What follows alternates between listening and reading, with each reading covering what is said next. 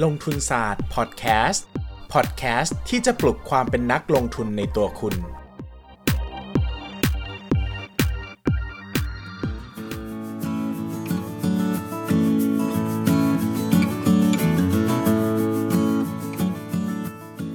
วัสดีครับ ยินดีต้อนรับเข้าสู่รายการลงทุนศาสตร์พอดแคสต์รายการที่จะชวนทุกคนมาพัฒนาความรู้ด้านการเงินและการลงทุนไปด้วยกัน วันนี้นะครับก็ จะมาชวนทุกคนคุยในเรื่องที่ผมโคตรชอบเลยอะนะแต่เวลาผมเขียนบทความไปไม่มีใครอ่านเลยนะเรื่องนี้เอามาพูดในพอดแคสต์ดีกว่านะครับเพราะผมเชื่อว่าคนฟังพอดแคสต์ของผมหลายคนก็น่าจะฟังทุกตอนอะนะฮะดังนั้นต้องมีคนฟังแน่ๆเลยนะครับดังนั้นผมจะพูดเรื่องนี้ที่ผมเป็นเรื่องที่ผมชอบมากๆนะครับก็คือ ตลาดหุ้นวิกฤตนะครับแล้วก็โอกาสในการลงทุน วันนี้ผมจะมาเล่าภาพของวิกฤตที่เกิดในตลาดหุ้น 3 แบบหลักๆ ด้วยกัน และผมจะเล่าแล้วก็แนะนำด้วยว่าในแต่ละแบบเนี่ยนักลงทุนควรจะรับมืออย่างไร แล้วก็แนะนำข้อสังเกตต่างๆ อะไรบ้างที่นักลงทุนควรจะรู้นะครับวิกฤตตลาดหุ้นนะครับของผมเนี่ยสำหรับตัวผมเลยนะ แบ่งเป็น 3 วิกฤต 3 แบบด้วยกัน1นะครับก็คือวิกฤต บริษัทนะครับวิกฤตบริษัทก็คือการที่บริษัทหนึ่งเนี่ยมีราคาหุ้นที่ตกต่ำลงอย่างมาก ในขณะที่ตลาดหุ้นอย่างอื่นเนี่ยมันดูปกติมากนะครับดูไม่มีอะไรเปลี่ยนแปลง หมายถึงว่ามันยังดำเนินอยู่ในสภาวะปกติ ไม่ได้เกิดปัญหาอะไรเป็นพิเศษ ซึ่งลักษณะแบบนี้นะครับ จะเกิดขึ้นกับบริษัทที่มีปัญหาที่เป็นของตัวเองคนเดียวไม่เกี่ยวกับคนอื่นนะครับหมายถึงสิ่งที่เขาเจอปัญหาที่เขาเจอเนี่ยครับไม่เป็นปัญหาที่เขารับรู้หรือรับทราบอยู่บริษัทเดียว เกิดผลกระทบอยู่กับบริษัทเดียว ยกตัวอย่างนะครับ ยกตัวอย่างให้เห็นภาพอย่างเช่น ตอนเกิดวิกฤตไฟไหม้โรงงานอุตสาหกรรมของ SBI นะครับ SBI ก็ฟลอร์ทันทีเลยนะครับ ก็คือลบมา 30%ในวันเดียว แบบนี้คือเป็นปัญหา ของเขาอะนะครับเพราะว่าเขาไฟไหม้อยู่บริษัทเดียวบริษัทอื่นไม่ไฟไหม้ด้วยนะครับดังนั้นหุ้นอื่นก็จะดำเนินไปอย่างปกติมีชีวิตปกติของเขานะครับ แต่หุ้นนี้ก็จะมีความเละเทะอยู่ตัวเดียวนะครับ หลักการง่ายๆ เพียงข้อเดียวให้ถามตัวเองว่าวิกฤตนี้เป็นวิกฤตชั่วคราว หรือวิกฤตถาวรนนะครับ หลายบริษัทนะครับ ราคาตกต่ำลงอย่างมากขอยกตัวอย่างเช่นเออ GL นะครับกรุ๊ปลีสนะครับกรุ๊ปลีสเนี่ยราคาสูงสุดน่าจะอยู่ประมาณ 78 บาท 80 บาทนะครับแต่หลังจากมีประเด็นปัญหาเชื่อมั่นว่ามีความไม่โปร่งใสในธุรกิจนะครับมีการรับลวงพรางในการทำธุรกรรมต่างๆ ราคาที่ขึ้นไปถึง 80 บาทเนี่ยก็ลดลงมาอยู่ที่ประมาณ 4 บาท 5 บาทนะครับก็คือลดมาเกิน 90%นั่นแหละนะครับ สิ่งที่เกิดขึ้นก็คือคำถามว่าแบบนี้วิกฤตถาวรหรือวิกฤตชั่วคราว ถ้าเป็นวิกฤตไฟไหม้เนี่ยผมมองว่าเป็นวิกฤตชั่วคราวนะครับเพราะว่าหลังจากซ่อมเสร็จอะไรเสร็จออเดอร์กลับมาเนี่ยก็น่าจะดี แต่คำว่าชั่วคราวเนี่ยไม่ได้แปลว่า 2 วัน 3 วันนะครับอาจจะหมายถึง 2 ปี 3 ปีก็ได้ แต่อยู่ในช่วงเวลาที่เราคิดว่าเราน่าจะรอไหว แต่วิกฤตถาวรเนี่ยเป็นวิกฤตที่เกิดผลกระทบต่อบริษัทอย่างจริงจังนะครับ เช่นนะ เช่น อย่าง GL เงี้ยกรุ๊ปลีสอย่างเงี้ยครับมีความเชื่อมั่นว่า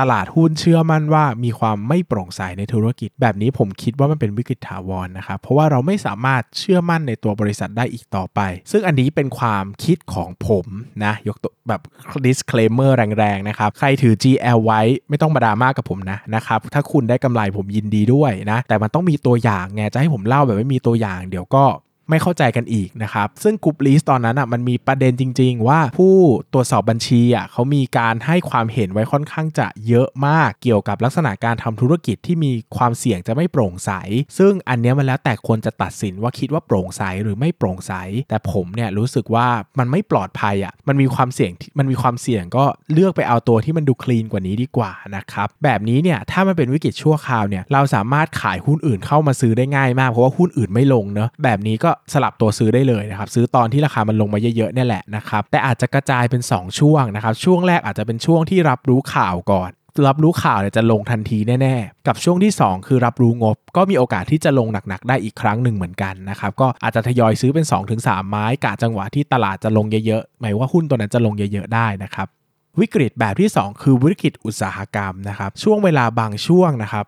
ช่วงเวลาบางช่วงนะครับ เกิดวิกฤตขึ้นในอุตสาหกรรมใดอุตสาหกรรมหนึ่งอย่างหนักหน่วง ยกตัวอย่างเช่น เมื่อประมาณปีถึง 2 ปีที่แล้วนะครับ มีข่าวว่ากระทรวงพาณิชย์นะครับ แล้วกรมการค้าภายในจะตั้งกำหนดราคากลางของบริษัท ยาเอ่อบริษัทโรงพยาบาลเอกชนที่จะให้ขายราคายามีเพดานราคาไม่ให้ขายเกินราคา ราคาหุ้นเอกชน ราคาหุ้นโรงพยาบาลเอกชนตกยกแผงภายในวันเดียว เละเทะหนักหน่วงทุกตัวนะครับแบบนี้คือวิกฤตอุตสาหกรรมคือลงทุกตัวในอุตสาหกรรม รอดบ้างบางตัวแต่น้อย สิ่งที่คิดเหมือนกันก็คือมันเป็นความเสี่ยงระยะสั้นหรือระยะยาว มันเป็นวิกฤตระยะสั้นหรือระยะยาว ถ้าเป็นวิกฤตระยะสั้น เปลี่ยนมาซื้อได้ ถ้าเป็นวิกฤตระยะยาวแนะนำหลีกเลี่ยงหรือขายออกนะครับอย่างเรื่องการตั้งราคา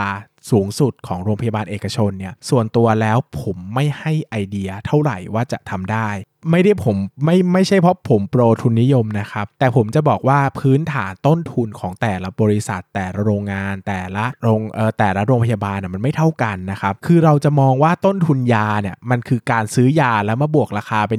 100-200%ไม่ได้ เพราะว่ามันมีต้นทุนในการเก็บรักษายาด้วย มีค่าคลังนะครับค่าบุคคล ค่าเภสัชกร ค่าผู้ช่วยเภสัชกรนะครับ ค่าระบบการดูแลยา ระบบงานยา มีค่าแบบ เสื่อมราคาค่าโสหุยค่าต่างๆ มากมาย ดังนั้นมันไม่แปลกที่โรงพยาบาลที่มีมาตรฐานสูงๆจะต้องบวกต้นทุนเหล่านี้เข้าไปมากกว่าโรงพยาบาลที่ไม่ได้ทำต้นทุนสูงเท่า หรือไม่ได้ทำมาตรฐานสูงเท่า ดังนั้นการจะมาตั้งราคาสูงสุด โดยอ้างอิงจากราคาขายจากหน้าโรงงานยาเนี่ยมันไม่มันไม่ใช่ fair game ในในในเชิงธุรกิจนะครับนั่นซึ่งถ้าทำแบบนั้นมันจะเป็นการกดดันให้บริษัทเอกชนต่างๆเนี่ยลด standard หรือลดมาตรฐานตัวเองลงมา ซึ่งผมคิดว่าในระยะยาวแล้วมันไม่ดีต่อใครนะครับ เพราะว่าลูกค้าเองก็มีสิทธิ์จะเลือกจะซื้ออยู่แล้วว่าคุณ คือถ้าคุณเกิดอุบัติเหตุอะ48 ชั่วโมงแรกหรือ 24 ชั่วโมงแรกเนี่ยมันมีสิทธิ์เออเขาชื่อว่าอะไรนะ อะไรเสพๆก็ไม่รู้นะครับ ซึ่งจะชะ รักษาฟรีอยู่แล้วนะครับ ดังนั้นเนี่ยมันไม่จำเป็นที่เขาคุณจะต้องเข้าโรงพยาบาลที่แพงนะครับ ก็เข้าโรงพยาบาลถูกๆก็ได้ คือโรงพยาบาลเอกชนหลายอันก็เป็น segment ล่างนะครับ คือก็เน้นคนที่หาเช้ากินค่ำทั่วไป ก็เข้าได้เหมือนกัน ผมคิดว่าผมไม่ buy idea ผมไม่เชื่อว่าจะทำได้จริง ซึ่งจนถึงทุกวันนี้ก็ยังทำไม่ได้อยู่ดีนะครับ ก็เป็นวิกฤตชั่วคราวใครซื้อตอนนั้นก็ได้ราคาถูกนิดนึงนะครับสุดท้ายคือวิกฤตตลาดหุ้นนะครับวิกฤตตลาดหุ้น วิกฤตตลาดหุ้นเนี่ย ก็คือลงทั้งตลาดนะครับ ถ้าเห็นภาพก็คือตอนนี้แหละมันลงทั้งตลาดเลยนะครับแหมแทบไม่มีใครรอดนะครับ ลงทีวันละ 50 จุด 70 จุด100จุด แบบนี้เนี่ยมันยากเพราะว่าอะไรครับ เพราะว่ามันเพราะว่ามันเป็นสภาพที่ไม่มีหุ้นไหนที่รอด เราจะเปลี่ยนหุ้นไปซื้อก็ยาก ดังนั้นสิ่งที่เราจะทำได้คือเปลี่ยนหุ้นแพงไปซื้อหุ้นถูก ซึ่งบางครั้งมันต้องคัดลอส ซึ่งนักลงทุนที่ไม่ได้อยู่ในตลาดมานานอาจจะทำใจไม่ได้นะครับ แต่สิ่งที่จะผมให้ remark ไอเดียนิดหนึ่งนะการในดูตลาดหุ้นช่วงเกิดวิกฤตก็คือ ให้ถามตัวเองว่าตลาดหุ้นวิกฤตตอนนี้เป็นวิกฤตทางตลาดเงิน หรือเป็นวิกฤตเศรษฐกิจจริงนะครับ วิกฤตตลาดเงินหมายถึงว่ามีปัจจัยทางการเงินบางอย่าง ที่ทำให้ตลาดหุ้นผันผวน แต่สภาพของเศรษฐกิจโดยรวมไม่ได้แย่นะครับ ยกตัวอย่างเช่น ขอเรียกปรากฏการณ์ที่หลายคนน่าจะทราบนะครับ ขอเรียกเป็น nickname ก็คืออุ๋ยร้อยจุดนะครับเหตุเหตุการณ์อุ๋ยร้อยจุดเนี่ยก็เป็นการเหตุการณ์ที่หม่อมอุ๋ยนะครับตอนนั้นน่าจะเป็นเอ่อรัฐมนตรีกระทรวงการคลังนะครับ ออกมาประกาศว่าจะมีการควบคุมเงิน ไหลเข้าไหลออกประเทศนะครับเพื่อควบคุมเสถียรภาพการเงินนะครับตอนนั้นตลาดหุ้นก็ลบทันที 100 จุด ซึ่งตอนนั้นตลาดหุ้นไม่ได้มันมันไม่ได้แพงแบบเป็นพันจุดเหมือนปัจจุบันนะมันน่าจะประมาณ 700-800 จุดแต่การลงร้อยจุดนี้มหาศาลมากนะครับประมาณ 10 กว่าเปอร์เซ็นต์จนวันนั้นอะก็หลังวันนั้นมอมอุ๋ยก็ต้องมาบอกว่าอ๋อผมผมไม่ทำแล้วนะครับเพราะว่ามันทำลายตลาดหุ้นอย่างรุนแรงมาก ซึ่งอันเนี้ยวิกฤตแบบเนี้ยมันน่าสนใจนะครับเพราะว่ามันเป็นวิกฤตที่1อะ คือมันไม่ได้ส่งผลจริง ๆ ต่อสภาพเศรษฐกิจเนาะมันเป็นวิกฤตที่เกิดขึ้นกับตลาดหุ้นเป็นความวิตกกังวลไปฝ่ายเดียวนะครับแบบนี้คืองบการเงินของบริษัทจดทะเบียนน่าจะดี แต่ตลาดหุ้นไม่ดีอ่าแบบนี้ผมว่ามันน่าลงทุนนะครับหรืออีกเหตุการณ์หนึ่งนะครับ ช่วงประมาณ 2-3 ปีที่แล้วเนี่ยมีการปล่อยข่าวลือนะครับ เกี่ยวกับการสวรรคต เกี่ยวกับการสวรรคตของเอ่อ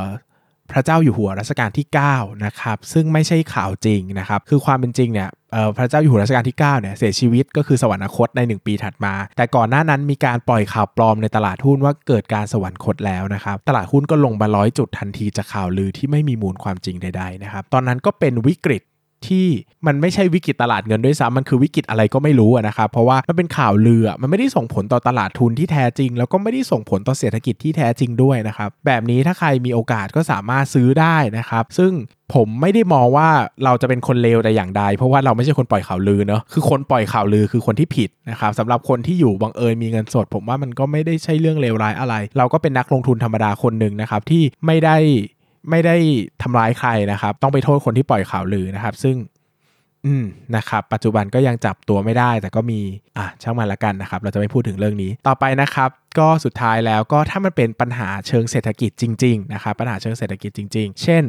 เรื่องราวที่เศรษฐกิจไม่ดีอะตลาดหุ้นมันไม่ไปไหนอย่าง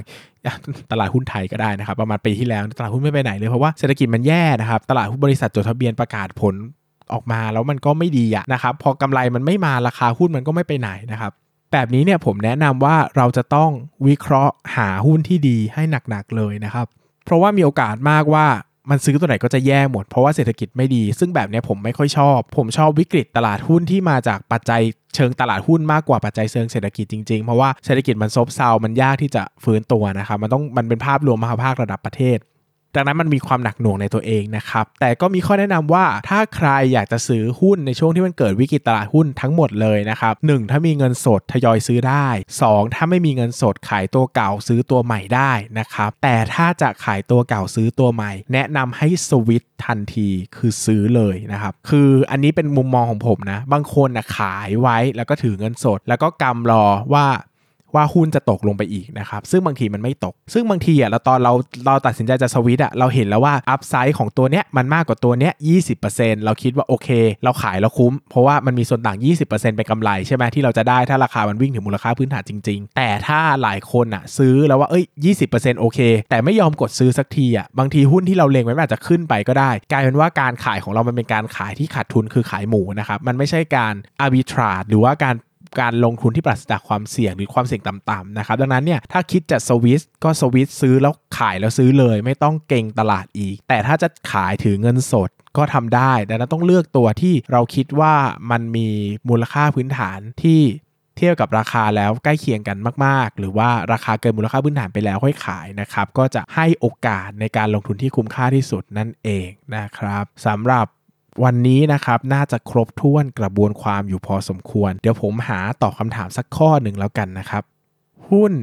มีบางส่วนจะโดน disrupt มูลค่าจะหายไปอีกไหมคะ ก็ถ้าโดน disrupt ก็มีโอกาสที่มูลค่าจะหายไปอีกครับอ่าอันนี้น่าสนใจมากน่าตอบ ตามมาจากพอดแคสต์ได้ความรู้เยอะมาก ๆ เลยค่ะ ขอบคุณมาก ๆ นะคะ เป็นกำลังใจให้ทำคลิปดีๆ แบบนี้ต่อไปนะคะ สอบถามค่ะ ถ้าจะออมหุ้นแบบ DCA ควรออมอย่างน้อย 2 ตัวไหมครับ ไรคะนะครับก็แนะนำว่าอย่างน้อย 5 ตัวนะครับเออน้อย 2 ตัวผมว่าน้อยไปนะครับอย่างน้อย 5 ตัวนะครับ DCA นะครับ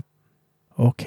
เอ่อ ตัวไหนครับพี่เบที่ถูกและดีที่พี่บอกตอนนี้ แหมถามอย่างนี้จะให้ผมไปหากรตอแล้วครับ ก็เดี๋ยวผมจะโดนเรียกนะครับ ถ้าแนะนำหุ้นขนาดนี้นะครับสำหรับวันนี้นะครับ ก็รีบไปก่อนกรตอจะมาหานะครับ ขอบคุณทุกคนมากครับที่ติดตามรับชมรับฟังกันมา สวัสดีครับ